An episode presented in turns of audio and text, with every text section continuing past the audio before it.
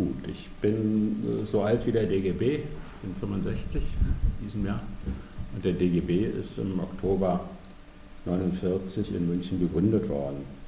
Äh, zum 60. Jahrestag des DGBs äh, kam eigentlich kaum was Interessantes, was, äh, was sozusagen sowohl rückblickend als auch zukunftsorientiert ist, an Publikationen heraus. Und da habe ich mir gedacht, vor nunmehr zweieinhalb Jahren, man könnte vielleicht mal ein Sammelband herausgeben und äh, zu verschiedenen Themen, sowohl äh, einmal auf die Geschichte äh, des DGB, also insgesamt seit 1945. Äh, ein bisschen was Früheres ist auch dabei, an einem Frauenbeitrag, äh, aber eben auch zur aktuellen Diskussion, in welchem äh, Stand der Auseinandersetzung mit den sowohl im Unternehmerlager als auch im politischen Raum, sprich Neoliberalismus, äh, befindet sich heute, welches Selbstverständnis haben die Gewerkschaften heute. Ich fange dann mal an und äh, einiges vorzutragen. Wir haben insgesamt äh, sind ja äh, das zwölf Autoren und Autoren und äh, ich habe was über den Bildungsbereich gemacht und äh, zur aktuellen Positionierung von Gewerkschaften und ich fange jetzt mal ein bisschen mit dem Geschichtlichen an. Äh, allerdings äh, will ich voranschicken äh, so eine kleine Einleitung, bevor wir dann den ersten Autoren, das ist der, das ist der Theodor Bergmann, der was zur Einheitsgewerkschaft geschrieben hat. Einleitung. 1991 hatten die DGB-Gewerkschaften 11,8 Millionen Mitglieder. 20 Jahre später sind es nur noch 6,1 Millionen. Durch den Industrieabbruch Ostdeutschlands ist ein Teil dieses Adlers begründet. Was sind die weiteren Gründe? Wie stellt sich der DGB mit seinen Einzelgewerkschaften nach über 60 Jahren seiner Gründung und nach 23 Jahren der Neudeutschen Einheit dar und wie war der Entwicklungsprozess? Das 60-jährige Jubiläum verlief unspektakulär, wurde in der Öffentlichkeit nur am Rande wahrgenommen. Bedeutungsverlust. Etwa 20 Prozent, also es sind wohl aktuell 18 Prozent der abhängig Beschäftigten sind zurzeit gewerkschaftlich organisiert. Anfang der 80er Jahre waren es mehr als ein Drittel. Wie hat sich die ökonomische Modernisierung ausgewirkt? Wie haben Gewerkschaften reagiert? Und wie steht es um Klassenkampf, Sozialpartnerschaft und Resignation in der Mitgliedschaft. Gibt es angesichts großer gewerkschaftlicher Herausforderungen Vorstellungen und Forderungen, die solidarisches und emanzipatorisches Bewusstsein und Handeln fördern könnten? Muss nicht die Gewerkschaftsbewegung wieder mehr Bewegung zu einer Gegenmacht werden?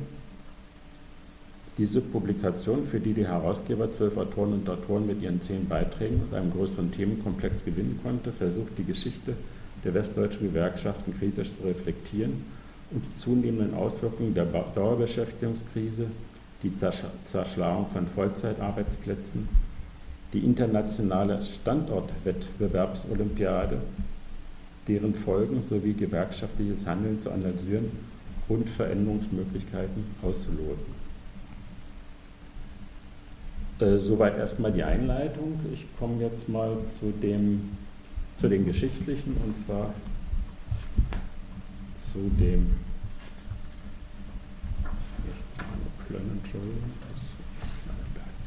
äh, zu dem Theodor Bergmann.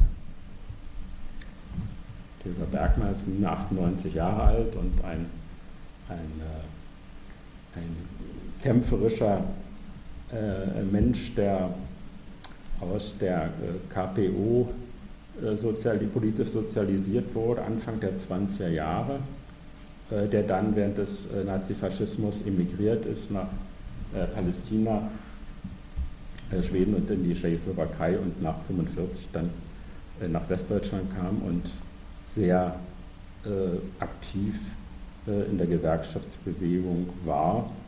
er war dann jahrelang auch Hochschullehrer in Stuttgart und wohnt in Stuttgart und ist in der Linkspartei aktiv.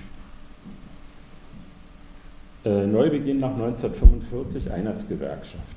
Im Herbst 1949 kam es in München zur Gründung der Dachorganisation DGB.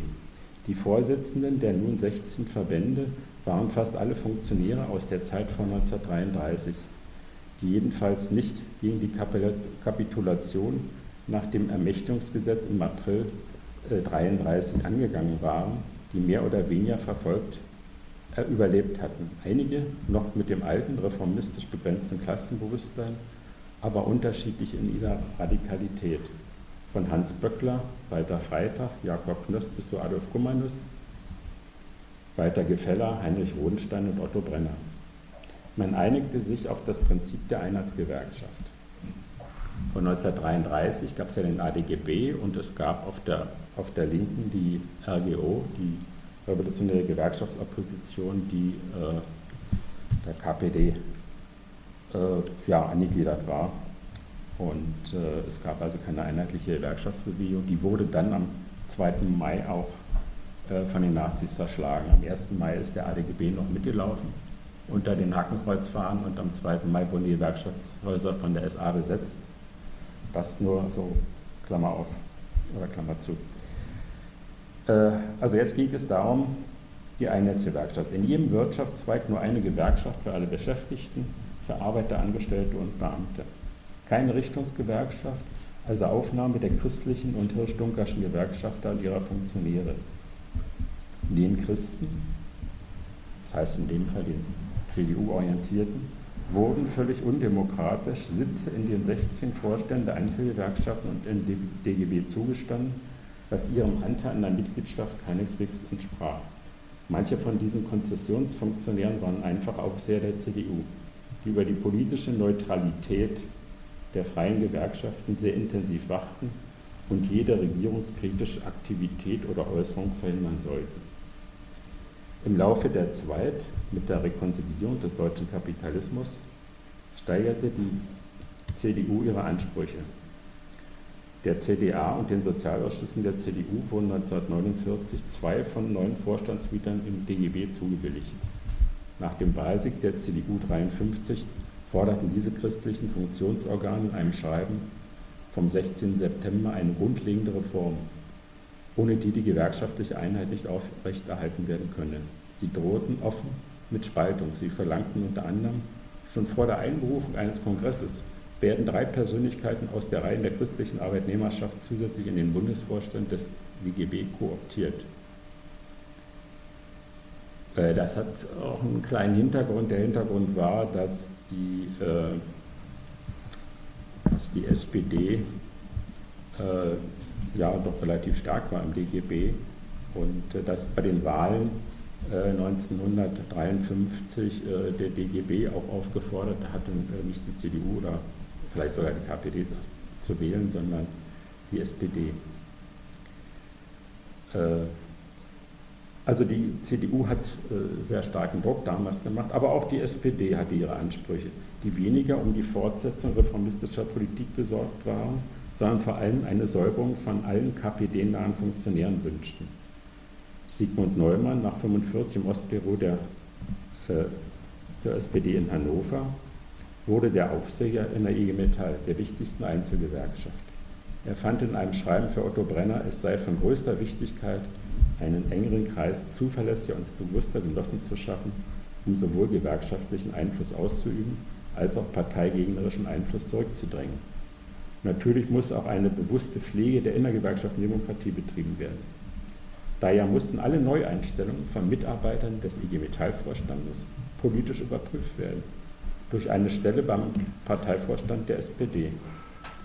Die Stoßrichtung des zu gründenden Zehnerkreis war eindeutig gegen die KPD gerichtet. Unterstützt wurde Neumann dabei von zwei weiteren Exkommunisten, Eduwald und Kuno Bandel, die wie viele Überläufer gleichwegs verbissene Antikommunisten geworden waren. Ein interessantes Verständnis von gewerkschaftlicher Demokratie und parteipolitischer Neutralität. Kooperation mit der CDU Kampf den Kommunisten. Äh, jetzt machen wir einen Sprung und jetzt geht es, jetzt geht es äh, in die 90er Jahre. Also in der Regel kann man eigentlich sagen, dass damals von Ende der 40er, Anfang der 50er Jahre bis in die 90er Jahre eine Ausgrenzung von Kommunisten oder von Linken die links von der SPD waren, äh, was den Funktionärskörper angeht, dass das sehr weit verbreitet war. Äh, das äh, Einheitsgewerkschaft hieß eigentlich jahrzehntelang, ein Mitgliedsbuch der SPD-Partei ist sehr angenehm, sehr gewollt. Und dann gibt es noch ein paar Quoten CDUler und dann ist eigentlich Schluss. Man sieht es heute eigentlich noch, dass von allen Gewerkschaftsvorsitzenden äh, alle sind in der Gewerkschaft, äh, sind in der Partei SPD. Nur Frank Zirske ist der Einzige, der ist ein Grüner. Mittlerweile gibt es, äh, gibt es in einigen Bereichen auch schon Hauptamtliche, die Mitglied der, der Partei der Linke sind. Aber das war jahrelang, wurde, das, wurde das konsequent ausgegrenzt. So, ich komme jetzt zum zweiten, äh, zum zweiten Teil und zwar zu Arne Klöne.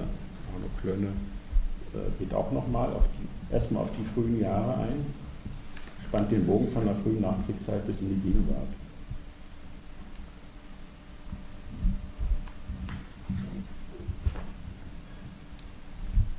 Dass die Gewerkschaften, also sein Beitrag heißt Ordnungsfaktor Gegenmacht, Bemerkung zum Funktionswandel der DGB-Gewerkschaften.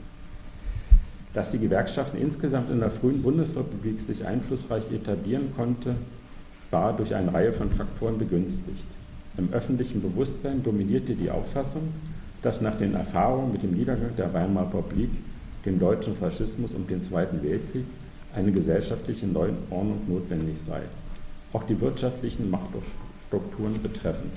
Das System des Kapitalismus, so hieß es selbst im Ahlener Programm der CDU von 47, sei den Lebensinteressen der Bevölkerung nicht gerecht geworden. Das Wort Sozialismus war auch immer damit im Einzelnen verbunden, was auch immer damit im Einzelnen verbunden wurde, hatte zu dieser Zeit nichts Abschreckendes. Die Industriebarone, vor allem die Herren der Rüstungsunternehmen, galten zeitweise als politisch diskreditiert in die Gesetzesentwürfe auf der Ebene der deutschen Länder noch vor der Gründung der beiden deutschen Staaten gingen Forderungen ein, die Großunternehmen zu sozialisieren.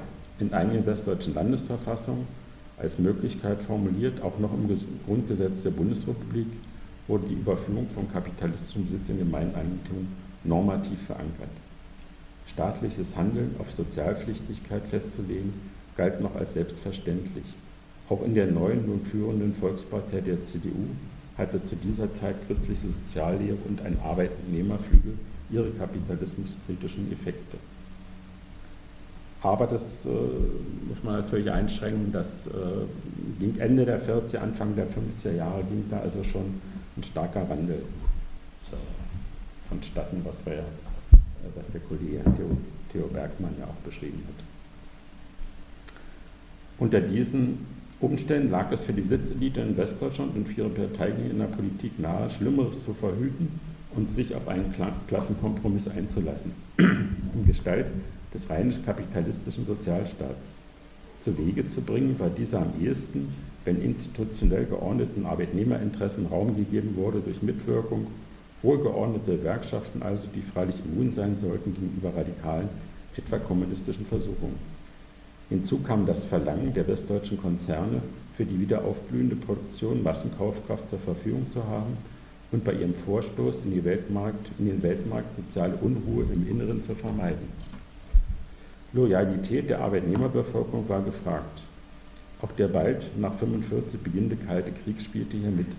Einerseits wurde er im Rahmen, in dem vor östlichen Wirtschaft und Sozialverhältnissen wirksam gewarnt werden konnte, Andererseits erzeugte die Systemkonkurrenz damals noch die Bereitschaft im Westen, die Profitlogik nicht, nicht exzessiv anzuwenden, soziale Zugeständnisse zu machen.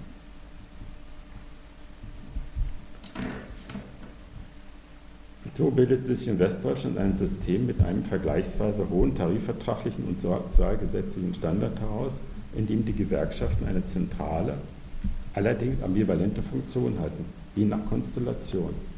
Sie agierten in vielen Strukturen von Staat und Privatwirtschaft als Sozialpartner, kooperatistisch sozusagen, und handelten zugleich im Interesse ihrer Mitglieder als Kontrahenten von Industriemanagement und regierender Politik konfliktorientiert. Ein Beispiel dafür ist die Auseinandersetzung und die Mitbestimmung im Betrieb und Unternehmen Anfang der 50er Jahre. Beim Betriebsverfassungsgesetz konnte der DGB seine Forderung nicht durchsetzen. Der Arbeitgeberseite und der regierenden politischen Mehrheit galten sie zu sehr als systemische Reformen. Das Gesetz über die Mitbestimmung in der Montanindustrie hingegen erfüllte gewerkschaftliche Wünsche.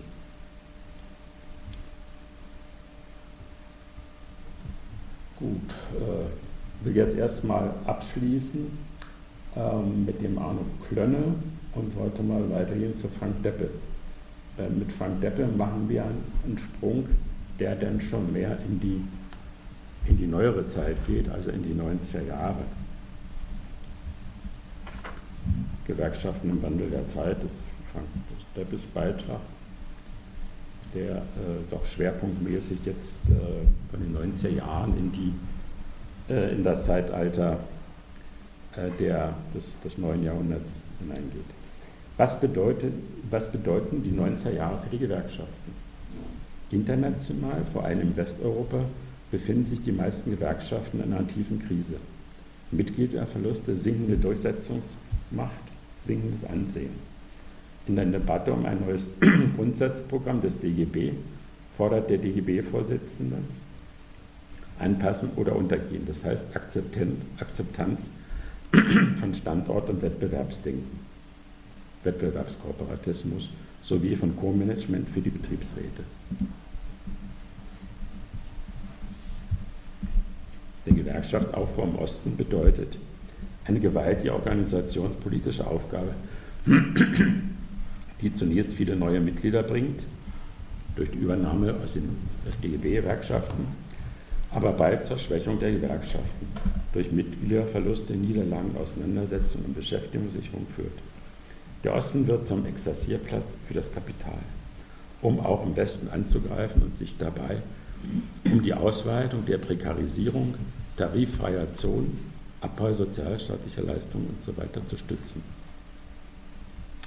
Fassen wir erst einmal zusammen, das Jahrzehnt vor der Jahrtausendwende zeichnet sich durch das Bewusstsein aus, dass wir angesichts des Übergangs in eine neue Epoche der Weltgeschichte, das klingt bombastisch, ist aber wahr, mit vielen neuen Fragen konfrontiert werden. Nach innen Veränderungen im Arbeitsprozess, neue Kapitalismusformationen, globaler Finanzmarktkapitalismus, Hegemonie des Neoliberalismus, Abbau von Sozialstaatlichkeit, Angriffe auf die Gewerkschaften, Privatisierungswellen, Flexibilisierung des Arbeitsmarktes und so fort.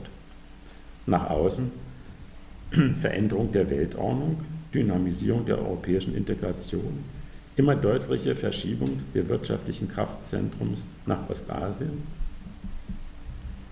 Für die Linken stellen sich bittere Fragen.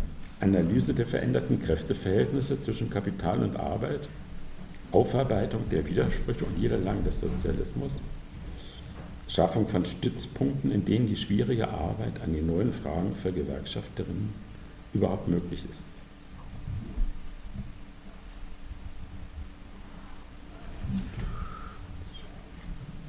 Auf der nationalen Ebene in Deutschland kommt 1998 bis 2005 eine rot-grüne Mehrheit unter Gerhard Schröder und Josef Fischer an die Macht. Außenpolitisch beteiligt sich diese Regierung als erste am Jugoslawien- und Afghanistan-Krieg. Innen- und sozialpolitisch spricht sie mit der Agenda 2010 und der mit der Riester Rentenreform mit zentralen Grundsätzen des sozialdemokratischen Wohlfahrtsstaates. Sie ermöglicht die Schaffung eines breiten Niedriglohnsektors, Prekarisierung. Und sie leistet einen wesentlichen Beitrag zur Liberalisierung der Finanzmärkte, wie wenige Jahre später die große äh, Krise herbeiführt. Dagegen vor allem gegen die Rente mit 67 formiert sich Widerstand von Seiten der Gewerkschaften, der, finde ich, sehr schwach ausgefallen ist damals. Schröder bezeichnet in seiner Autobiografie die Vorsitzende von IG Metall und Verdi, Peters und Sirske, als seine entscheidenden Gegner. Schröder wird Mitglied der IG BCE unter Hubertus Schmold. Die SPD hat zwischen 1990 und 2008 400.000 Mitglieder verloren, darunter viele Gewerkschafter.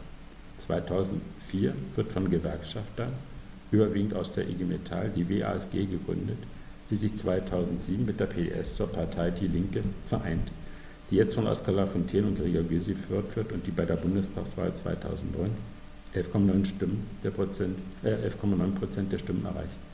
Das Verhältnis zwischen den Gewerkschaften und der SPD, die 2005 in eine große Koalition mit der CDU unter Merkel eintritt, gilt bis zur Wahl von Sigmar Gabriel zum Parteivorsitzenden als zerrüttet.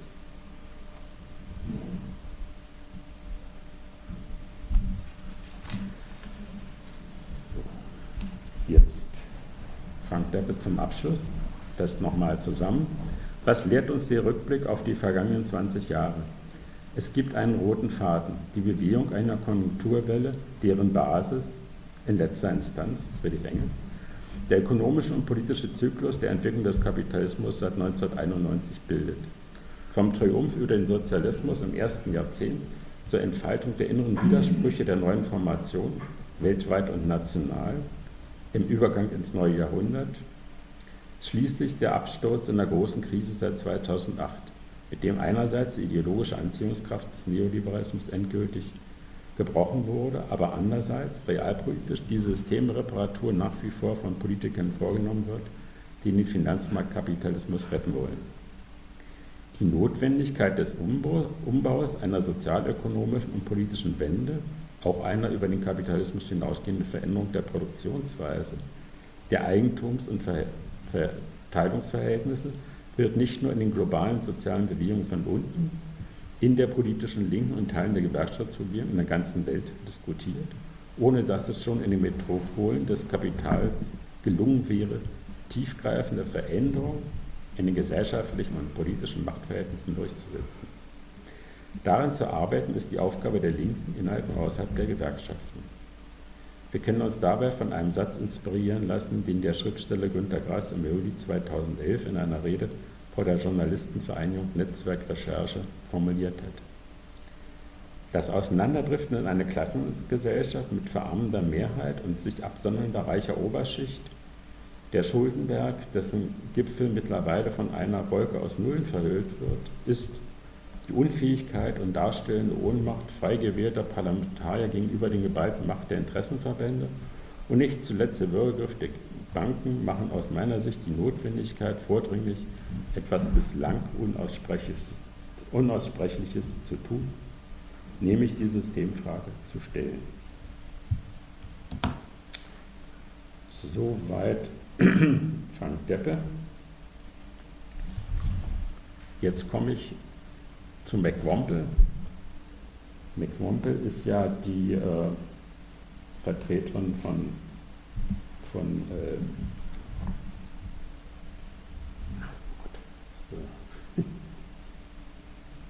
von LabourNet, von LabourNet International und eine, eine äh, scharfe, oder die schärfste Kritikerin eigentlich in diesem Buch des Systems als auch äh, der Gewerkschaften und eine, eine Anhängerin des bedingungslosen Grundeinkommens. McMumpes Beitrag heißt Hoch die internationale Wettbewerbsfähigkeit? Fragezeichen.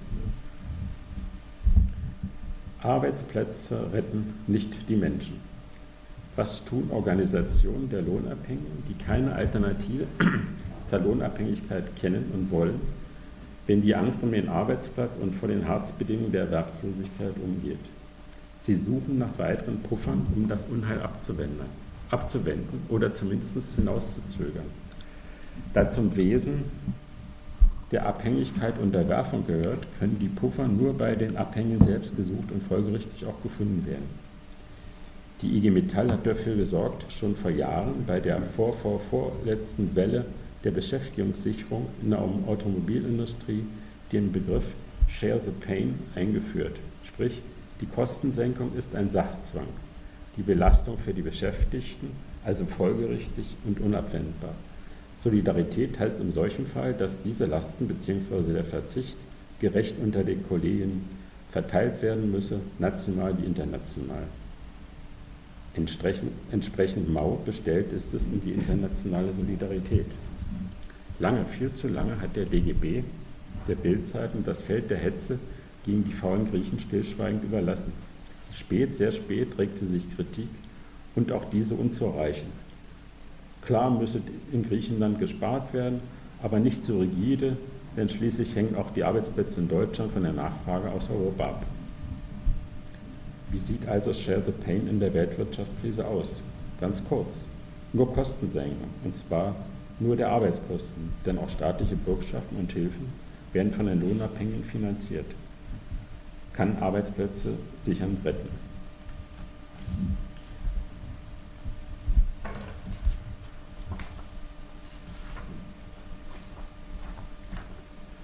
So. Zum Fazit äh, von McWomble. Proletarier aller Länder, vereinigt euch. Vielleicht sind wir davon weiter denn je entfernt. Sicher, dieser Wunsch bleibt noch ohne Relevanz im betrieblichen oder gewerkschaftlichen Alltag. Internationalisierung muss aber alltagsnah werden und durch die Wohnabhängigen selbst gewollt und gelebt werden. Sie kann nicht selbst durch noch so gutwillige Stellvertreter verordnet werden. Dafür muss noch viel Überzeugungsarbeit geleistet werden. Mit Information über gleiche und gleichberechtigte Probleme und Bedürfnisse aller Lohnabhängigen in der Welt fängt diese an. Mit Alternativen zur Lohnabhängigkeit. Nicht mit der Milderung ihrer Auswirkungen muss sie fortgesetzt werden. Denn realistisch und realisierbar sind nicht theoretisch postulierte Menschenrechte, sondern soziale Rechte, die wir brauchen und uns nehmen. Egal, ob sie Kapitalismus verträglich sind oder nicht. Dann werden selbst internationale Streiks, von denen wir bislang nur träumen, überflüssig. Soweit ein Auszug von Wumpel. Ich würde jetzt ganz gerne nochmal auf die anderen Beiträge kurz eingehen. Ne?